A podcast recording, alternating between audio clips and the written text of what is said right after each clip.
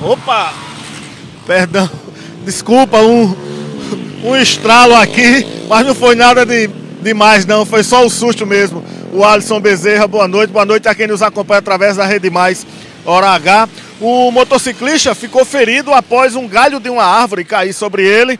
Isso aconteceu quando ele trafegava em sua moto na Avenida Dom Pedro I, na esquina com a Princesa Isabel, bem próximo ao prédio onde funciona o Tribunal Regional Eleitoral em Tambiá, na realidade na área do grande centro da cidade. Populares que presenciaram a cena, inclusive um bombeiro militar, um bombeiro civil, perdão, é, é essas pessoas acionaram socorro, o Corpo de Bombeiros é, foi quem esteve lá, socorreu o rapaz para o Hospital de Emergência e Trauma aqui de João Pessoa. Nós conversamos com o diretor de paisagismo da Prefeitura de João Pessoa, o Jair Soares, que explicou o que pode ter acontecido, o que pode ter provocado a queda é, desse galho, dessa árvore lá uh, sobre esse motociclista e quais os procedimentos que foram ou que devem ser tomados em relação a esse caso. Acompanhe.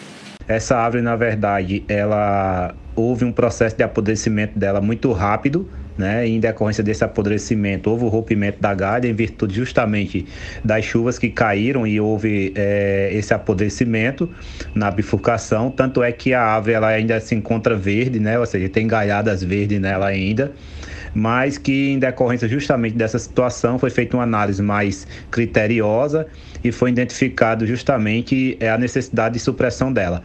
É importante dizer que toda essa avenida, a Avenida Pedro I, ela sofreu intervenções de poda, né, é, no final do ano passado, né, ou seja, durante todo é, o, o, trecho dela, ela sofreu essa intervenção de poda. Dizer que a SEMAN tem feito, né, essa parte de avaliação arbórea, identificando as situações mais críticas, né, encaminhando aqui para o setor de paisagismo, para que a gente possa dar celeridade, né, na execução das intervenções necessárias para evitar situações como essa.